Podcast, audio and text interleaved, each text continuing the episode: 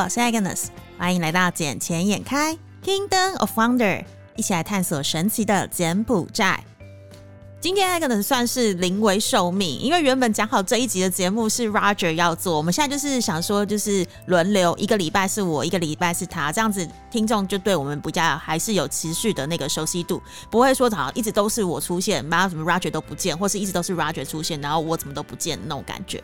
可是呢，因为现在金边在封城的关系，我们现在又往后延了一周到五月五号。然后 Roger 原本就是要来录这一集，但是他把他的设备放在了另外一个地方，然后原本是可以出去拿的，但是突然收到讯息是他不能出门，所以这一集他只好临时跟我讲说，拜托这一个礼拜可不可以又是换我做，因为他根本没有设备，他没有机器，他就没办法好好的录音，好吧？那既然这样子，我们就来接续上次的话题好了。因为上一次呢，我是有讲到了有关于那个柬埔寨未来的后市看涨的一个发展。然后我也收到了蛮多的人私讯来给我，告诉我说，哎，其实他们觉得这集的内容还蛮有趣的。然后对于他们呃，不管是在柬埔寨工作，或是未来对柬埔寨的市场是有兴趣要进来投资，其实都对他们有一些的收获。那我刚刚上次有讲到，就是说，哎，那这样子我下一集的准备来讲一下有关于柬埔寨的股市，到底它的现在股市的状况是怎么样？那其实。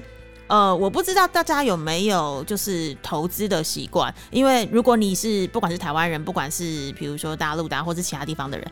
从去年的 COVID nineteen 开始，三月份开始，虽然有经经过了有一个礼拜三次的大熔断的那种历史惊人的一个记录在，但是也同时让股市的整个局势都不一样，因为比台湾来说好了，台湾在去年的时候最低最低来到了八千多点。可是我们看一下昨天，昨天的台股已经飙到了一万七千五百多点，就是稳稳的站准了一万七千点这个高数字。这个数字其实对于不管是呃我身边的长辈啊，或是长期有在投资的一些朋友，或甚至我自己在证券业，我们自己同行之间都在讨论，我们自己其实都觉得这是一个很惊人的一个跳跃。因为以往来讲，就是你要上到一个指数，然后不管是我们之前讲的万五到万六，甚至现在真的整整。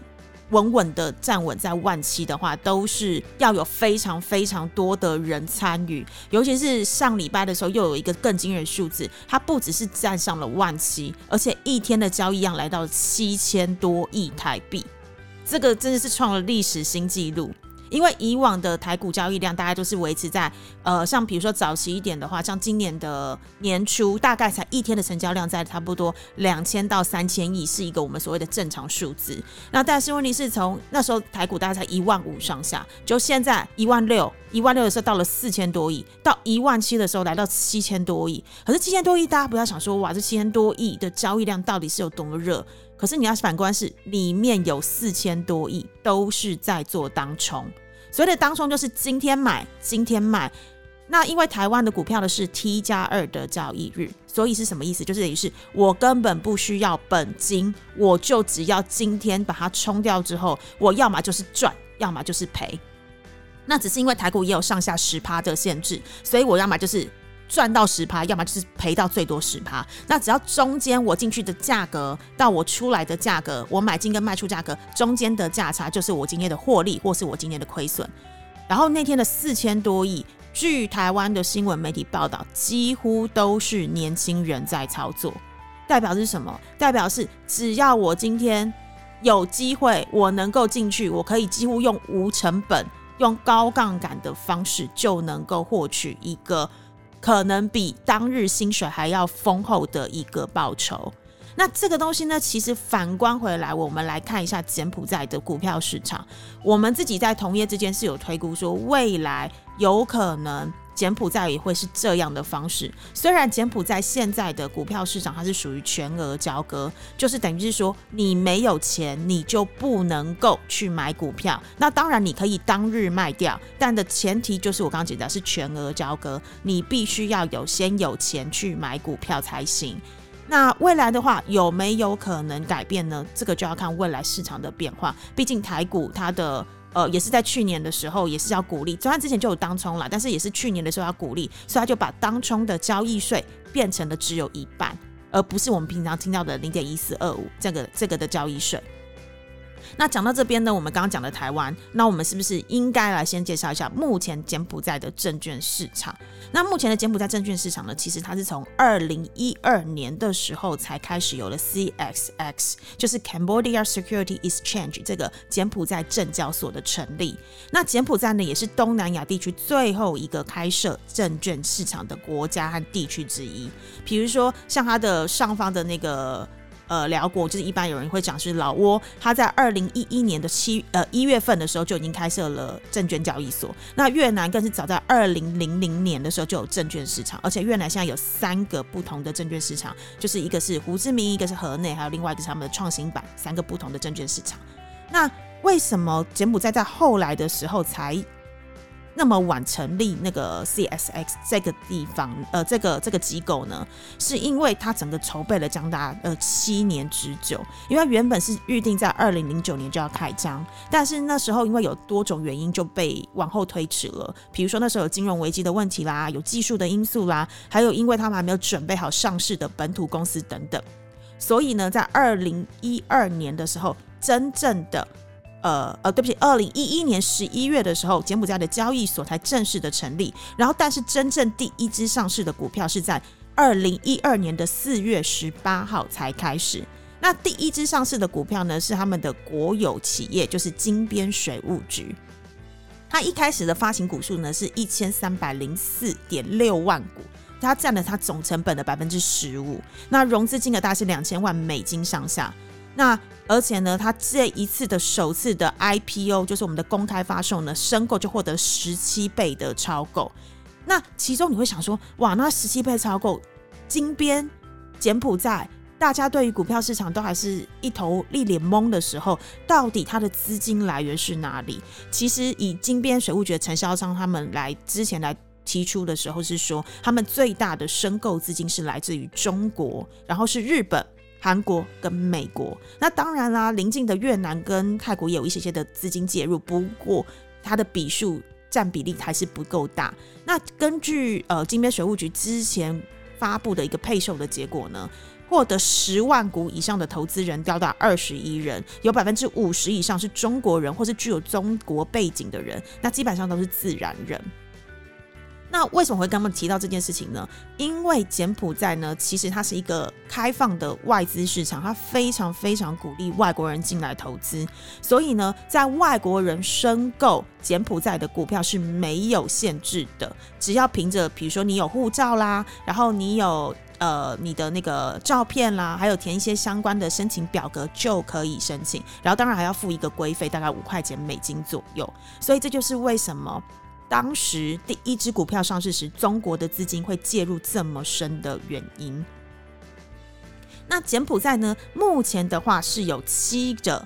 呃，就是上市的股票，可是实际来讲应该是七加一。为什么呢？是因为最近有一只 DBD，它就是会曾经，呃，它就会即将成为首。家的成长版的挂牌企业，那目前那个什么 DBD 的部分，它也是第一个从成长版这个版创办以来第一个以成长版挂牌的。那也是因为最近这几年的柬埔寨政府啊，它非常非常的鼓励，就是企业能够做 IPO，能够上市到股票市场来进行一个呃新的一个资本资本市场的开始。那这有几个好处啊？第一个就是让资本的资本市场的资金能够更活跃，然后第二个当然最重要的原因就是抓税，因为我们都知道，只要你要上市的公司，你的税务、你的财务整体的状况就要非常的公开透明。那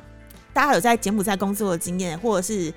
呃你之前有听闻过，其实都会知道说，柬埔寨其实很多地方都有两套账，所谓的 A、B 账。那 A 账呢，当然就是要缴政府缴税的啦，然后也是会有种，比如说我们人呃员工的薪资啊什么的，因为我知道很多的小企业或是某一些特别的呃工厂啊或什么，他们要缴员工的税的时候，因为像我自己的薪水也是被扣税的嘛，然后他们就会把他的薪资低报，让政府收到的税额就会变少。可是像我们公司的话，因为我们是从事证券业，证券业是完完全全不行。为什么？是因为我们的所有资金来源全部都是跟政府有关系，比如说我们是透过银行、透过股票、透过正式的合约付委托而有了资金的进入。那所以我们的每一笔的薪资或是每一笔的收入都必须要诚实的缴税。这也是为什么就是当我们的薪水越高时，我们对国家的奉献跟贡献就会越来越多。那刚刚讲到这个，就是。现在为什么柬埔寨政府那么鼓励那些上市企业？因为就是它可以公开透明啊。那你公开透明之后，你缴的税我就可以核实的拿到我应该要拿到的部分。像我之前就有听说那种人家怎么避 A B 账的部分。呃，应该讲之前都有 A B 账嘛，那是有一家餐饮的业者就告诉我说，人家怎么去避税，那国税局怎么样去抓税。好，国税局的人员呢，他们就是假装是客户，然后就到了餐厅去用餐。那用餐的时候，通常都会有一个小票啊，这样给你啊，然后你就可以拿去公司里面报账。然后他就把那个默默的把那个小票拿走，然后回到了呃国税局里面之后，隔了几个月之后。突然来到这家餐厅，然后就跟餐厅讲说：“哎，我要调你某一某一年某一天某一日的那一个你们的账呃现金流的收支状况。”然后他们一调出来时，他们就会开始来核对有没有那一天我吃的这一餐的这一个记录。如果没有的话，我就知道你们有 A、B 这样的问题。那完之后就想说餐厅，我想天哪，这个也太聪明了吧！可是问题是，他们其实是真的要跟你拿钱，呃，真的要跟你叫你缴这笔税吗？嗯，其实也不好说。当然，他们是帮政府做事的啦。不过，当政府做事的时候，偶尔也是需要你知道，就是咖啡钱嘛，或是走路工的费用嘛，然后也要为了他们的辛苦嘛，因为毕竟他们那么认真的工作，所以该给的不能少给，然后该喝的茶水也是得喝的。那这也是为什么柬埔寨政府也是为了要遏制未来有这样的状况持续的发生，然后也希望整个国家走上比较法治的一个正途啦，所以才会一直积极的鼓励企业来做上市的准备。那一来就是我刚刚讲的，可以刺激这个资本市场的活络，可以刺激股票的活络。那第二个的话是避免有逃漏税的状况，也可以避免一些公务人员私下的一些行为的产生。好，那我们现在讲到喽，就是目前的股票市场不是有七只上市的股票吗？那其实七只上市的股票，从二零一二年第一只我们刚刚讲到的金边水务局之外，然后再来就是呃第二只上市的就是有台湾资金背景的昆州国际，那他们在那边的话叫 GTI，但是它其实跟台湾的呃真正的总部在台湾的昆州国际是两个完全切开的。呃，怎么说？两个完全切开的事业体，所以两边是不一样的。这个要先提醒一下大家。然后再陆陆续续上市的就有什么金边港口啦、金边经济特区、西哈努克港口，然后全柬埔寨最大的 SLIDA 银行，还有在二零二零年去年上市的一个呃 P E P C，就是一个电力公司。那现在目前的七档股票呢，其实它的。成交指数是非常非常的低的，人家之前都跟我讲说，哇，柬埔寨的股票市场是呃一片死水。我说不对，它根本就是沙漠，连水都没有。为什么呢？是因为它一天的成交金额大概才五万美金上下。五万美金是什么概念？以我们现在台股来讲的话，一个三十岁以下的年轻人当天就当冲就已经超过柬埔寨一整天的股票的交易金额了。那五万美金就是真的少到不行。你看台股一天成交量是最少最少，现在都有四千亿台币哦。五万三的折合台币的话，也才五三一百五十万台上下，两个之间的那个金额真的相差的太悬殊了。那为什么柬埔寨的市场这么的不活跃？其实跟几个因素有关系。为什么呢？第一个是。当以前的时候呢，呃，大家要去做下单，像我一个朋友啊，他的妈妈很早就在柬埔寨了嘛，然后他们当二零一二年的时候，金边水务局第一次上市时，他们其实就有购入了股票，因为也是听信一些朋友说啊，柬埔寨市场要开始啦，我们应该趁早要进去市场啊，赶快捡便宜啊，抢得商机呀，这样才能搭上顺风车，然后看得到过去的台湾二十年的黄金时间跟。台湾金银卡吧，还有大陆那个黄金起飞的二十年，我们才能一次升上去啊，至少都五倍到十倍以上的获利。但是因为以前的柬埔寨交易市场，它其实是一直在改变的。从一开始早期的每一天两次的交易，早上一次，下午一次，然后到后来是每十五分钟交易一次，到现在是呃，从八点钟到下午的三点钟都是你的交易时间，只是中间的差别不同。之外，它就是一直在改变。然后第二个还有一个大家不知道、比较无所适从的原因，是因为他们以前只能人工下单。所谓的人工下单，就是等于是像以前台湾一样，我要打电话去给营业员，或者是要填一些相关表格，告诉他们说我现在要买还是要卖，那我要买的金额跟我要卖的金额是多少，一切两边都是核实过后之后签署完之后，才能帮你做下单的动作。但是为什么现在不管台湾，不管在呃，其他世界的地方，大家为什么股票场那么交易那么活络？是因为现在都已经用了手机 APP 就可以下单。那可是问题是，不同于呃台湾跟柬埔寨其他地方的地方是。呃，以台湾来说的话，台湾的手机 APP 下单系统呢，它是由每一个券商自己研发的。比如说，我现在在台湾的凯基证券开户，我就是使用凯基的下单系统；我在国泰的证券开户，我就是使用国泰的证券系统。但柬埔寨不然哦，柬埔寨的下单系统是统一由他们的 CSS 所制定，叫做 MTS 系统，所以每一个券商你都得要连回去那边。那在这个 MTS 系统其实从去年才开始被研发出来的，所以呢，在那之前，比如说像我朋友的妈妈，我刚刚早期提到了，她在柬埔寨虽然生活了很长的一段时间，但因为她的简文讲的并不是很好，而且下单太麻烦，规则又那么的多，所以导致她买了，她就完全的忽略跟忘记掉她要去做交易的这个事情。但现在自从有了 MTS 系统之后，我们发现它的交易量是开始比较活络了。因为有了下手机下达系统时，你的资讯会是比较及时的，你就不会被因为比如说我要人工的往返，然后造成那个价格的浮动，你来不及跟或来不及改，这是第一点。然后第二点呢，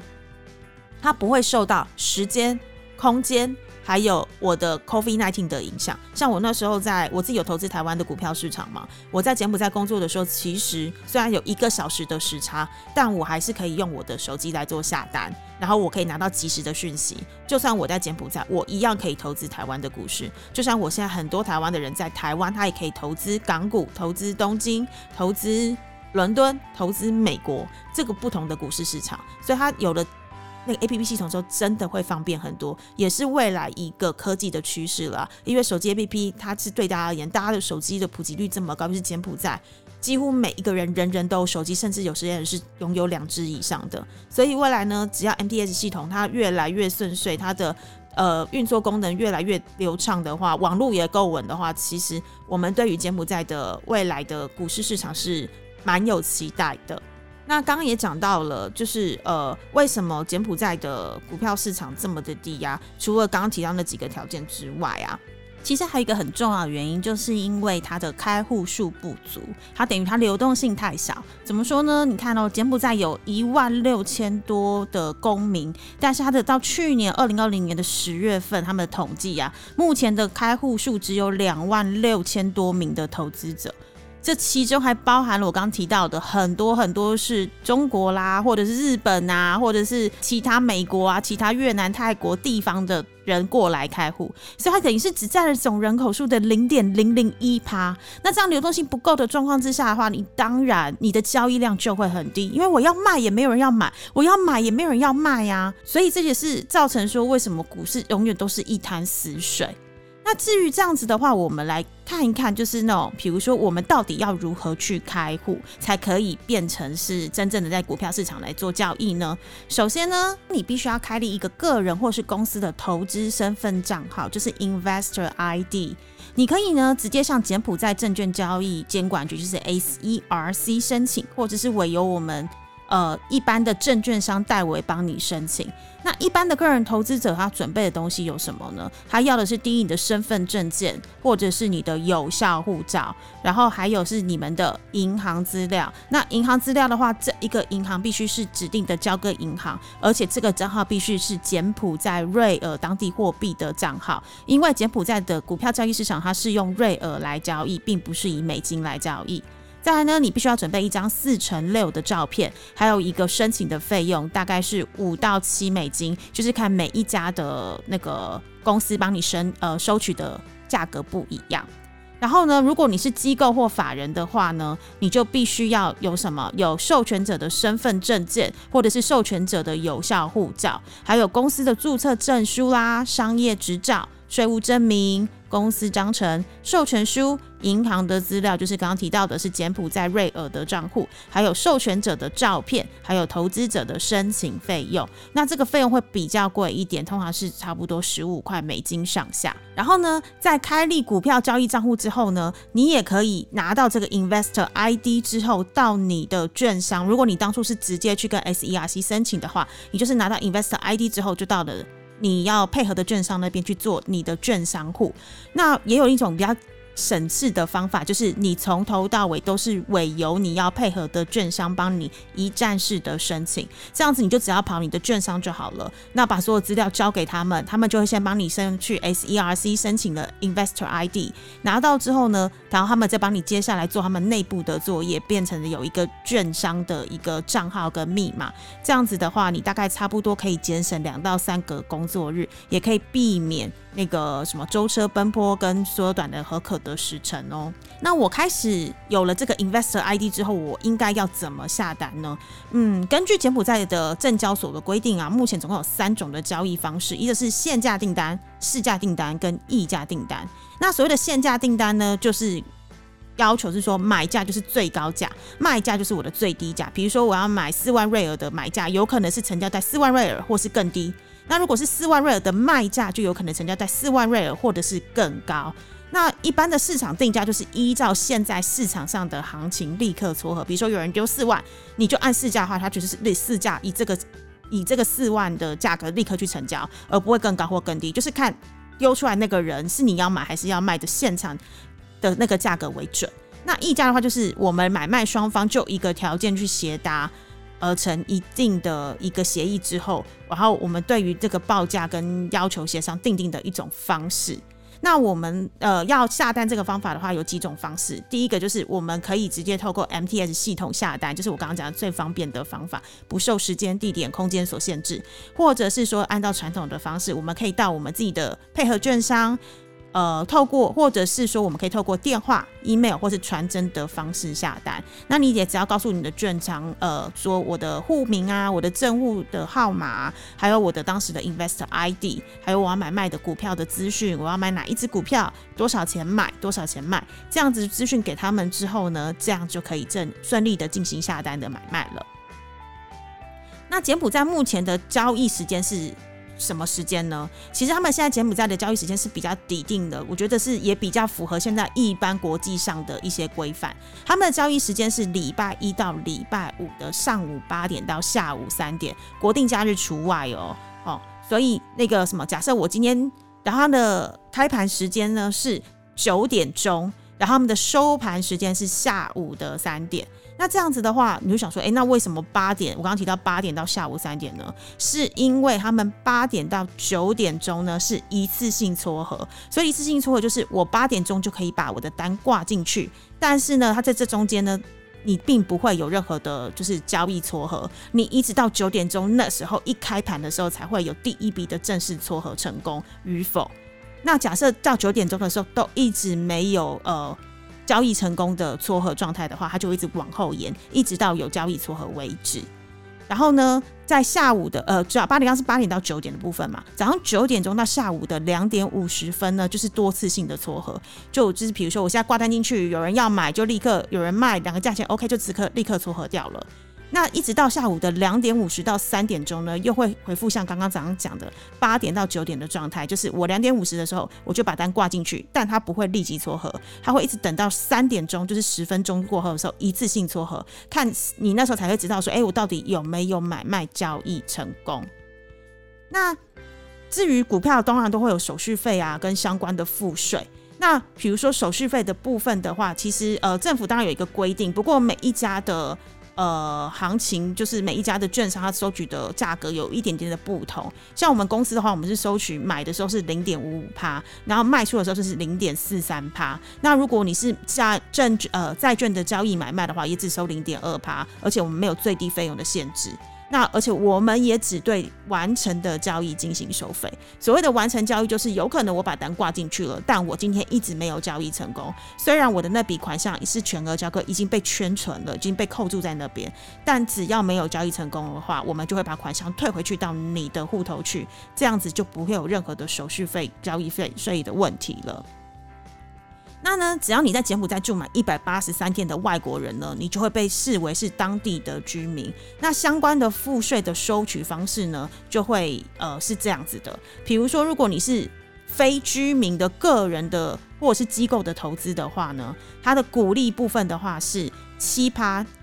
但是前三呃，对不起，它股利的部分的话是 total 十四趴，但是前三年的部分的话，它有 half price 的减免，所以只要收七趴的部分。那资本利得呢都是免税。那公司债的部分的话，total 十四趴，它也是前三年只收你七趴。但是如果你是居民的部分，就是在那边住满一百八十三天，就会视为当地居民的话，你的。股利的部分就是十四趴全免，然后也没有资本利得的税。然后再来一个是公司债的那个利息的部分的话，全额是六趴，我前三年也只收三趴，有这样子的优惠。那主要也是希望说能够刺激跟鼓励越来越多人能够参与柬埔寨的股票市场，然后来进行交易，让这个市场更活络。那当然啦，每一个地方都会有涨跌幅的限制，诶，也不一定哦。像美股就没有涨跌幅限制嘛。然后我们知道的，呃，台股的部分就是上下十趴涨跌幅限制。那柬埔寨呢？柬埔寨它也是跟台湾一样的，是上下十趴的涨跌幅限制。不过呢，你是新股票，就是 IPO 上市的第一天，它的涨跌幅限制就会是你 IPO 的百分之九十到百分之一百五。那以台湾来讲的话，台湾就是我 IPO 上市，就是我刚上市的前五天是没有涨跌幅限制的，而台柬埔寨只有第一天没有涨跌幅限制，后面的每一天都会是前一天的收盘价的上下十趴的限制。那股票交易的方式呢，就是呃，刚我提到它交割的方式的话，是要这种全额交割。那全额交割完之后呢？它是以柬埔寨瑞尔计价，那交割的时间是 T 加二，就是等于是股票交易日后的两个工作天的早上八点半，由你的账户来扣款或入账。那可是在这期间呢，比如说我今天我全额交割嘛，我的钱被圈存走，我今天买下来了，但我觉得今天价格上去的，我想卖，可不可以？可以。虽然那时候股票跟金额都还没有被扣除，也还没有到我的户头，但是因为你已经有了先买的动作了。已经有这个记录在，所以你是可以当天卖出的，这个是没问题的。那至于外国人最关心是有没有外汇管制这件事情呢？其实柬埔寨政府非常非常欢迎外国人前往投资，所以它是没有外汇管制的。然后，而且它是非常鼓励外资进来的，不像比如说最近在台湾很夯的一个呃股票，就是一个 ETF 啊基金，它是越南的。元大他所提出的越元大越南零零八八五这一支基金，那其实我们自己也是业界内有在讨论这个，因为最近这个是非常的夯，尤其是不管是台湾啊，不管是大陆对东南亚市场，其实都非常非常的看好。那越南当然了，因为这几年的关系，中美贸易战嘛，然后还有他们自己呃国家自己内需的往上提升啦，或者是受惠了一些，比如说他们劳工劳动人口的红利呀，然后所以其实非常非常多的。呃呃，工厂都已经移到了越南那边去。不过呢，因为越南它对于外资投资是有一定的限制，而且它的比例不能太高，然后它又是以当地的货币在计价，不像柬埔寨的话，虽然我们股票交易也是以当地的货币瑞尔计价，但因为我们瑞尔换成美金非常的方便，或者是我直接用瑞尔买东西，它可以找零美金，或者是找零。呃，瑞尔给我们，所以其实，在柬埔寨的整个股票市场跟越南，我自己觉得是相差蛮多的啦，尤其是对外资啊，对我们这些外国人的呃欢迎程度是有很大的差距。那至于我们把那个款项啊，比如说像我自己是外国人，那我投资完之后，我在台湾，我要怎么把那个款项汇出去？其实也非常的方便。比如说你是台湾人的话，我就可以透过台资在那边设立的分行或子行，或者是其他当地的银行来进行汇款。那每一每一家银行它收取的手续费会有一点点的些微不同。那如果是有台湾的呃分行或子行过去那边的话，其实我们会把钱汇回台湾的速度会相对比。当地的银行快蛮多的，然后而且大概差不多三天就一定可以到汇，所以这点大家是不用担心。那因为台湾我们有一个免税额的国外投资的一个减免嘛，所以台湾人其实我们在那边投资的话也不用那么的担心，因为都是可以合法申报的。好啦，讲了这么多，那大家是不是对柬埔寨的一个股票市场是有一个初步的了解跟概略了呢？但是，呃，虽然现在啊，我们的柬埔寨股票市场还是属于我刚刚讲的，就是沙漠地带，它的流动性太少，它的上市公司太少，导致大家对那边的投资意愿还是兴趣缺缺。不过，因为现在政府非常的鼓励企业来做上市的准备，而且那边的券商其实是越来越多了。像我们，包含我们自己公司的话，我们其实就已经有差不多呃超过二十家以上的券商在柬埔寨。那但是每一家券商，他当初申请的执照的范围不同，所以可以做的业务的范畴也不同。那呃，不是每一家券商都可以做我们的经纪业务，是 brokerage，就是股票的买卖；也不是每一家券商都可以做承销业务，就是要帮企业做 IPO 的这个准备跟上市。所以呢，你到最后，如果你还是要在对柬埔寨市场有兴趣的话，你还是要选择可以配合你的业务范围的券商来做一个开户的动作哦。那当然，如果你是台湾人，你是大陆人，然后你希望有台籍的人来帮你服务啊，讲中文的人来帮你服务一个亲切的服务的话，你当然也是来可以来找我们喽。那我们这集的节目就到这里喽，那我们捡钱也该下次见喽，拜拜。